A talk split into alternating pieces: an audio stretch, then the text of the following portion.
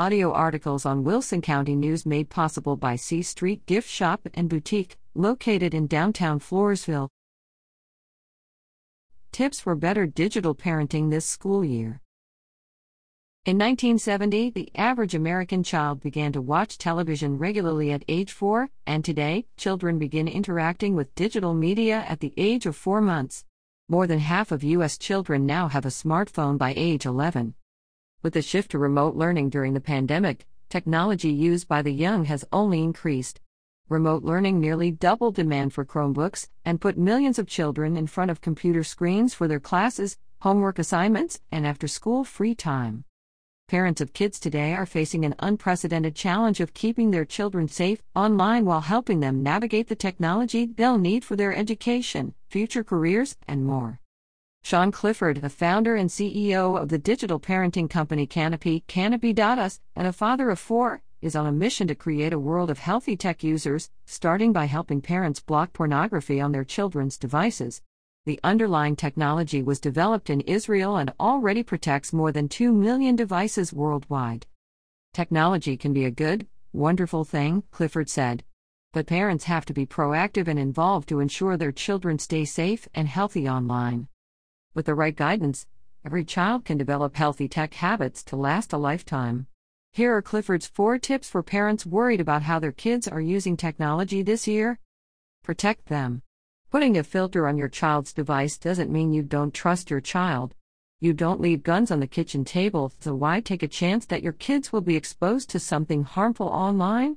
Said Clifford. Too many kids today are exposed to pornography unintentionally. 70% of children 7 to 18 years old have accidentally encountered online pornography, often while doing homework.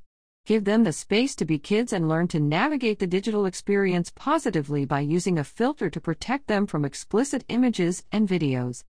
Be honest with them. Tell them about how their digital experiences have been designed to manipulate them. Companies are battling for their attention, leveraging every trick in the book.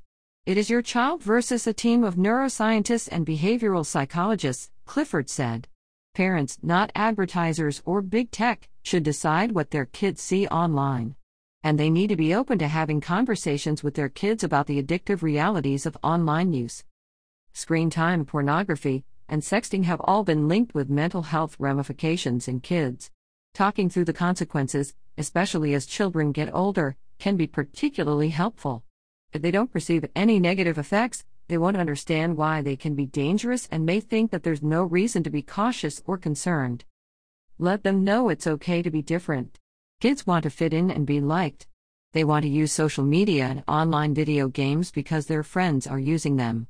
But when it comes to issues like smoking, drugs, pornography, and sexting, parents especially need to emphasize to their kids that doing what seems normal can really hurt them both now and in the long run.